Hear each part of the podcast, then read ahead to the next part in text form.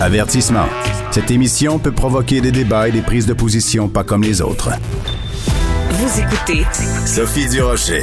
Avec la pandémie qui s'emballe, on est tous à la recherche de solutions, surtout quand on voit la situation dans les hôpitaux euh, débordés, euh, délestage. bref, les nouvelles ne sont pas très bonnes, mais il y a des gens qui pensent euh, en dehors de la boîte, comme on dit. Il y a un, un, invité, mon prochain invité, Cyril Stein, qui est gestionnaire d'opérations humanitaires d'urgence. Je l'ai interviewé à quelques reprises au cours des derniers mois, des dernières années. Il a publié une lettre très intéressante dans le Devoir, dans la section Opinion, où il dit ben, rien de moins qu'on devrait créer des centres de soins COVID régionaux pour désengorger les hôpitaux, parce que les hôpitaux sont en train de devenir des centres COVID, mais leur job, c'est de faire autre chose que de juste s'occuper des patients COVID. Cyril Stein est au bout de la ligne. Bonjour, Monsieur euh, Stein, comment allez-vous?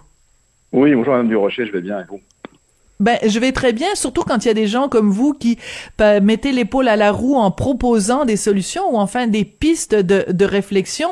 Donc, euh, vous, vous considérez que euh, les hôpitaux ne sont pas en train de faire ce pourquoi euh, ils ont été mis sur pied, c'est-à-dire de s'occuper de l'ensemble de la population. Ils ne s'occupent en ce moment que des cas de COVID. Ce serait quoi la solution, Monsieur Stein? Oui, effectivement. Merci une fois de plus de, de m'inviter. Ça fait plaisir. Dans votre émission, neuf mois, neuf mois plus tard pour rediscuter de ce sujet. Et effectivement, je reste sur la même ligne, c'est qu'il faut changer de doctrine face à cette pandémie, passer d'un mode réactif à un mode proactif en ouvrant des centres de soins Covid régionaux. Dans le fond, euh, comme je vous le disais, il y a, il y a neuf mois maintenant, c'est un triple constat. D'abord, que la gestion médicale de la pandémie n'est pas à la hauteur des privations de liberté et de soins qui sont imposées à la population. Ensuite, que les conséquences sur la santé mentale et physique de la population sont particulièrement préoccupantes, même si leurs conséquences sont pour l'instant peu visibles. Mm-hmm. Et que, troisièmement, justement, qu'il y aurait peut-être d'autres avenues à explorer, et euh, je parle des centres de soins régionaux Covid. Euh, dans la tribune que j'avais publiée euh, l'année dernière, je décrivais malheureusement le scénario dans lequel nous sommes aujourd'hui. Oui, vous étiez visionnaire. Que je sois, je, ben, je, non, j'ai pas envie de dire ça, mais pour moi, la gestion de crise, c'est d'avoir un plan A et c'est d'avoir aussi un plan B pour appuyer le plan A. Et même souvent, c'est d'avoir un plan E, et ça, c'est quand ça va bien.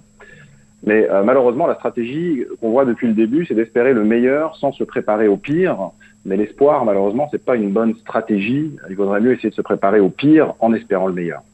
Mm-hmm. Donc, euh, ce qu'on a, ce qu'on qu voit en fait euh, depuis quelques mois, euh, on voit qu'effectivement les hôpitaux petit à petit se transforment en centres de soins Covid. Et euh, paradoxalement, euh, alors que par exemple le cancer est 20 fois plus létal que la Covid, on voit qu'en 2020, le, les diagnostics de cancer ont été réduits de 30%. Euh, donc ça, ça, amène un questionnement. Qu'est-ce qui va se passer si dans les semaines à venir, le nombre d'hospitalisations multi est multiplié par 3 par rapport à 2020 Est-ce qu'on va réduire les diagnostics de cancer de 90% Est-ce qu'on va multiplier le délestage et l'annulation des chirurgies par 3 donc dans le fond, est-ce qu'on va attendre que nos hôpitaux se transforment progressivement en centres de soins Covid au détriment des autres pathologies? Et à Je partir comprends. de quel seuil y aura-t-il un changement de doctrine? D'un côté, alors... il est incohérent de restreindre la liberté de la population sans faire en parallèle le maximum pour augmenter la capacité de soigner le plus de patients possible. Mmh. Donc, euh, Donc, le, le, le, oui. le, parallèle que vous faites avec le cancer est extrêmement euh, important. Donc, c'est une inquiétude qui est réelle, c'est-à-dire que on le sait, à chaque fois qu'on fait du délestage, à chaque fois, bon, ce sont des gens qui ont le cancer et qui peuvent pas avoir accès à des opérations euh, d'urgence ou même des, des examens euh, de, de, routine parfois pour euh, juste vérifier l'état des choses. Comment ça fonctionnerait concrètement si, en effet, euh, on décidait de, créer des centres de soins COVID pour euh, euh, libérer le système hospitalier, pour que le système hospitalier puisse prendre compte de toutes les autres pathologies? Très bien. Je vais vous dire concrètement de quoi il s'agit. Et d'abord, je veux simplement préciser que les centres de soins qui sont dédiés à une pathologie n'ont absolument rien de nouveau, puisque c'est une pratique courante dans les opérations humanitaires internationales lors d'une épidémie ou bien d'une pandémie. Et justement, l'objectif principal, c'est d'éviter de nuire au maximum à l'offre de soins régulière des hôpitaux. Donc maintenant, concrètement, euh, quelles seraient les, les caractéristiques d'un centre de soins Covid régional? On va appeler ça un CTC pour simplifier. Donc les caractéristiques du CTC, premièrement, donc la première caractéristique, c'est de faire sortir la Covid des hôpitaux parce que les hôpitaux ne sont pas conçus pour gérer une pandémie. La deuxième caractéristique, c'est donc de regrouper les patients et donc les ressources humaines et matérielles au même endroit dans un centre, de, dans un CTC. Le, le troisième point, c'est qu'il pourrait accueillir des patients avec des formes légères, modérées et sévères, et aussi les patients qui font des formes longues de la maladie.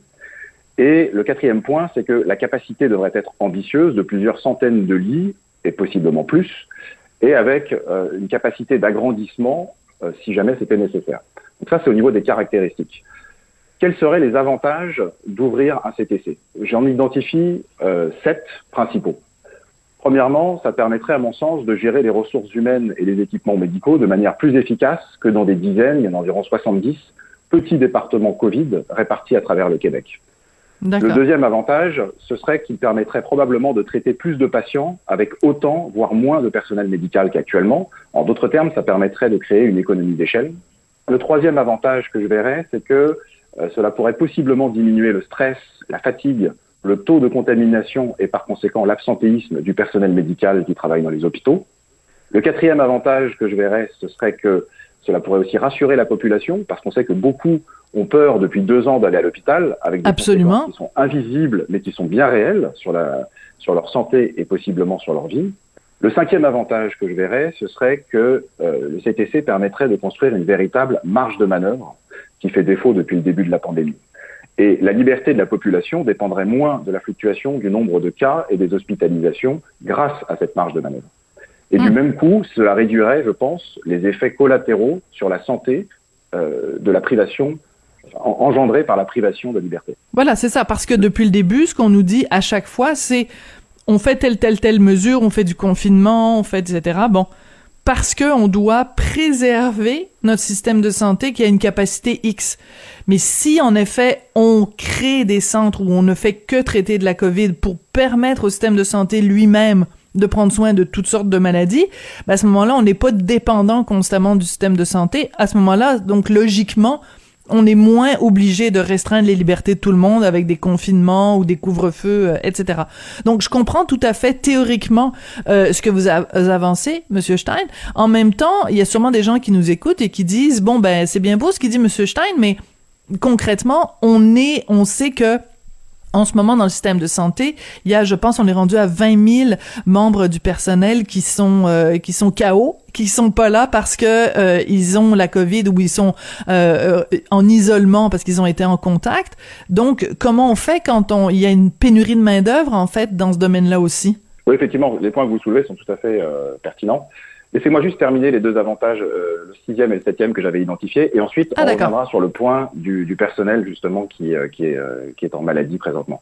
Donc, le sixième avantage que je, que je verrais, ce serait une question au niveau de l'agilité. C'est-à-dire que selon les scénarios à venir et l'évolution du flux de patients, le nombre de lits et le personnel médical requis pourraient être ajustés, ajustés pardon, rapidement à la hausse ou à la baisse. Et le septième avantage, c'est qu'il permettrait justement de réduire le délestage qui cannibalise l'offre de soins régulière des hôpitaux, notamment euh, en ce qui concerne le diagnostic des cancers et euh, les chirurgies, qui ont été réduites, mhm. on le sait, euh, drastiquement. Alors, pour en venir maintenant au, au, personnel médical, qui est un point absolument essentiel, parce qu'ils ont été en première ligne, ils ont travaillé excessivement fort depuis maintenant deux ans. Alors déjà, ce qu'il faut peut-être mentionner, c'est que en plus du médical, du personnel pardon médical dans le réseau de la santé publique, il y a environ 6000 infirmières et 425 médecins dans le secteur privé au Québec, d'après leur ordre professionnel respectif. Et il y en a probablement plus aujourd'hui, puisqu'on sait qu'un certain nombre euh, de personnel du réseau public est passé dans le privé euh, depuis deux ans. Euh, par ailleurs, en ce qui concerne les forces armées régulières, il y a un potentiel d'environ 3000 personnes, toutes compétences médicales confondues. Donc ça, c'est un premier point. Deuxièmement, c'est plus sous forme de questionnement, un questionnement ouvert. Je vous demande pas de répondre, c'est juste un questionnement oui, que, je me pose. Est-ce qu'il est plus cohérent que des médecins et des infirmiers soient des vaccinateurs dans des centres de vaccination, eh ben non, ben ou bien qu'ils prêtent main forte à leurs collègues en première ligne pour soigner des patients Covid hmm. ben écoutez, je vais, vous, mhm. je vais vous raconter une anecdote euh, oui, attendez deux secondes, je vais juste vous raconter une anecdote personnelle. J'ai un ami qui est médecin spécialiste, donc euh, pour le protéger, je dirais pas quelle est sa, spécialité, mais disons qu'il a fait énormément d'années d'études, qu'il est vraiment au niveau, au très haut niveau du totem de, de la santé. Et euh, pendant les vacances euh, de Noël, il avait donc le droit à une semaine de vacances et il a préféré donc aller sur le site Je contribue. Donc pendant une semaine, il a fait de la vaccination. Et je me disais, bon, ben c'est génial, évidemment, et je le remercie, et je trouve ça fabuleux ce qu'il a fait. Puis en même temps, je me disais, ben dans le système de santé, est-ce qu'on a besoin de quelqu'un qui est bardé de diplômes comme ça pour aller faire de la vaccination? Est-ce que ce serait pas plus utile de l'utiliser d'une autre façon dans le système de santé? Donc il y a y a comme des gens qui sont surqualifiés pour faire de la vaccination. Peut-être que ça ça devrait rentrer dans l'équation aussi. Exactement, moi je partage tout à fait. dans mon entourage également, j'ai des euh, personnel médical très qualifié aussi à qui on demande d'aller faire de la vaccination. Alors quand c'est sur un temps de vacances, c'est une chose, mais quand on, on, coupe euh, certains services réguliers et que les personnes qui se retrouvent donc sans emploi, on va dire techniquement au chômage, on leur demande d'aller faire de la vaccination, je trouve que c'est encore pire. Euh, il faut d'ailleurs savoir que dans certains pays, euh, en raison de la situation de crise, puisqu'il faut quand même rappeler qu'on est dans une situation de crise, euh, ce sont les pompiers qui vaccinent, par exemple. Ah oui Si on suivait, oui, oui, tout à fait. Donc, si on suivait cette logique, euh, à l'exception évidemment de la supervision de, la vaccination qui doit rester médicale, combien d'infirmiers et de médecins est-ce qu'on pourrait libérer des postes de vaccinateurs justement hmm. pour prêter main forte à leurs collègues en première ligne? Alors, pas nécessairement pour prendre en charge des patients en soins intensifs, mais plutôt des patients qui ont besoin de soins réguliers. Il faut quand même rappeler que c'est actuellement 89% des patients qui ont besoin de soins réguliers et non de soins intensifs. Voilà. Très, très, très intéressant. Effectivement, vous avez, vous avez souligné qu'il y avait un, nombre de personnel médical euh, important qui était absent en ce moment. On a, on a atteint, je crois, 20 euh, 000 personnes euh, qui sont actuellement en arrêt de travail dans le système de la santé, c'est-à-dire dix fois plus que le nombre de patients Covid hospitalisés. Dix fois. Donc là aussi, ça amène des questionnements.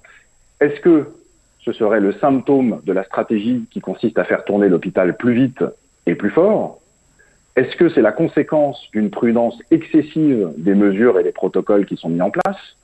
Est-ce que c'est la combinaison des deux qui aurait contribué à l'épuisement puis à l'absentéisme ayant mené à un tel niveau de pénurie de personnel médical? Vous voyez hmm. Donc, Moi, je suis, conscient, euh, évidemment, que mes propos ne sont pas en ligne avec la doctrine habituelle, mais je pense que si nous sommes dans une période de crise, il faut prendre des mesures temporaires de crise. Et aucun questionnement ne devrait être mis de côté, surtout quand la liberté de la population est en jeu et l'offre de soins régulières des hôpitaux également. On essaye simplement d'amener des questionnements, des réflexions pour essayer de sortir de, du cercle vicieux dans lequel nous sommes depuis maintenant deux ans, et pour être certain qu'on ne se prive pas inutilement, euh, par dogmatisme, on va dire, de ressources humaines médicales. Voilà. Alors, je rappelle quand même que la raison pour laquelle vous prononcez sur ces questions-là, vous l'aviez fait il y a neuf mois et vous le refaites aujourd'hui, c'est que vous êtes vous-même donc gestionnaire d'opérations humanitaires d'urgence. Donc, sur le terrain, vous l'avez vu euh, à plusieurs reprises, la façon dont on déploie des ressources sur le terrain et la façon dont on déploie les ressources sur le terrain, c'est qu'on va cibler. On dit bon ben, on arrive dans tel pays, il y a une épidémie de choléra, ben qu'est-ce qu'on fait? On installe des euh, centres de traitement où on ne va traiter que les cas de choléra. Je prends le choléra, mais ça pourrait être euh, autre chose. Donc la question que vous posez, en fait, c'est pourquoi on n'applique pas ici même la même logique qu'on applique quand on va dans des pays X, Y, Z où il y a une crise humanitaire d'urgence? Exactement. Exactement. D'ailleurs, l'OMS le dit l'année dernière dans un rapport, elle dit clairement, et je cite, la construction d'un centre de traitement des infections respiratoires aiguës sévères est indiquée lorsque le nombre de cas dépasse la capacité du système de santé. Fin de citation. Euh, en fait, nous en sommes bien là, puisque depuis de nombreux mois, à la moindre augmentation du nombre d'hospitalisations, le gouvernement fait du délestage et restreint la liberté de la population. Et c'est uniquement en raison de la suroccupation hospitalière. Et ça entraîne, comme je le disais tout à l'heure, des conséquences euh, paradoxalement graves sur la santé physique et mentale de la population. Donc, voilà. Alors, il nous reste très peu de temps. Oui, il nous reste très peu de temps, Monsieur Stein, mais euh, je trouve que ce que vous venez de dire, puis ça fait plusieurs fois que vous le mentionnez, euh, les, les, conséquences à long terme de l'impact sur euh, la santé mentale, il, il, va falloir en parler et il faut en parler. Et aussi, ben, je pense à tous ces gens qui euh, ont de, le cancer ou d'autres d'autres pathologies et dont les traitements sont délestés, dont les chirurgies sont reportées. ben ça, ça va avoir une conséquence aussi sur les, les, les prochaines années, il va y avoir un taux de mortalité qu'il va falloir à un moment donné calculer en se disant, euh, ben est-ce que en voulant protéger Pierre, on a euh, dévêtu Jacques? Est-ce que euh, pour habiller Pierre, on a dévêtu Jacques? Et est-ce que Jacques va pas mourir d'un cancer six mois plus tôt qu'il aurait dû mourir? Ça va être le genre de questions qu'on va devoir se poser. Ben écoutez, c'est drôlement intéressant de discuter avec vous. Est-ce qu'on se donne rendez-vous peut-être dans six mois pour voir la façon dont la, situation a évolué, voir si vous n'avez pas aussi d'autres pistes de réflexion, ça pourrait être une bonne idée. Bien sûr. J'espère que d'ici là, on aura vu une amélioration de la, de la gestion de la crise. Oui, on se croise les doigts et on espère. Cyril Stein, je rappelle que vous êtes gestionnaire d'opérations humanitaires d'urgence. Merci beaucoup d'être venu réfléchir avec nous aujourd'hui. Merci, Madame Durocher. Et c'est comme ça que se termine l'émission. Merci beaucoup à Jean-François Paquet qui est à la mise en onde, à la réalisation. Merci à Florence Lamoureux qui est euh, toujours aussi extraordinaire euh, à la recherche. Et vous savez que euh, donc Florence fait la recherche pour l'émission. Et vendredi, vendredi ou jeudi de la semaine dernière, en plus de faire la recherche, elle a écrit un texte dans le journal de Montréal à partir d'une des entrevues que j'avais faites à l'émission. Donc son rêve de jeune fille s'est réalisé. elle a eu un texte publié avec sa signature dans le Journal de Montréal, Journal de Québec. Donc, on salue la, la, future journaliste Florence Lamoureux, dont la présence est très appréciée. Merci aussi à vous d'avoir été là, puis on se retrouve demain sans faute.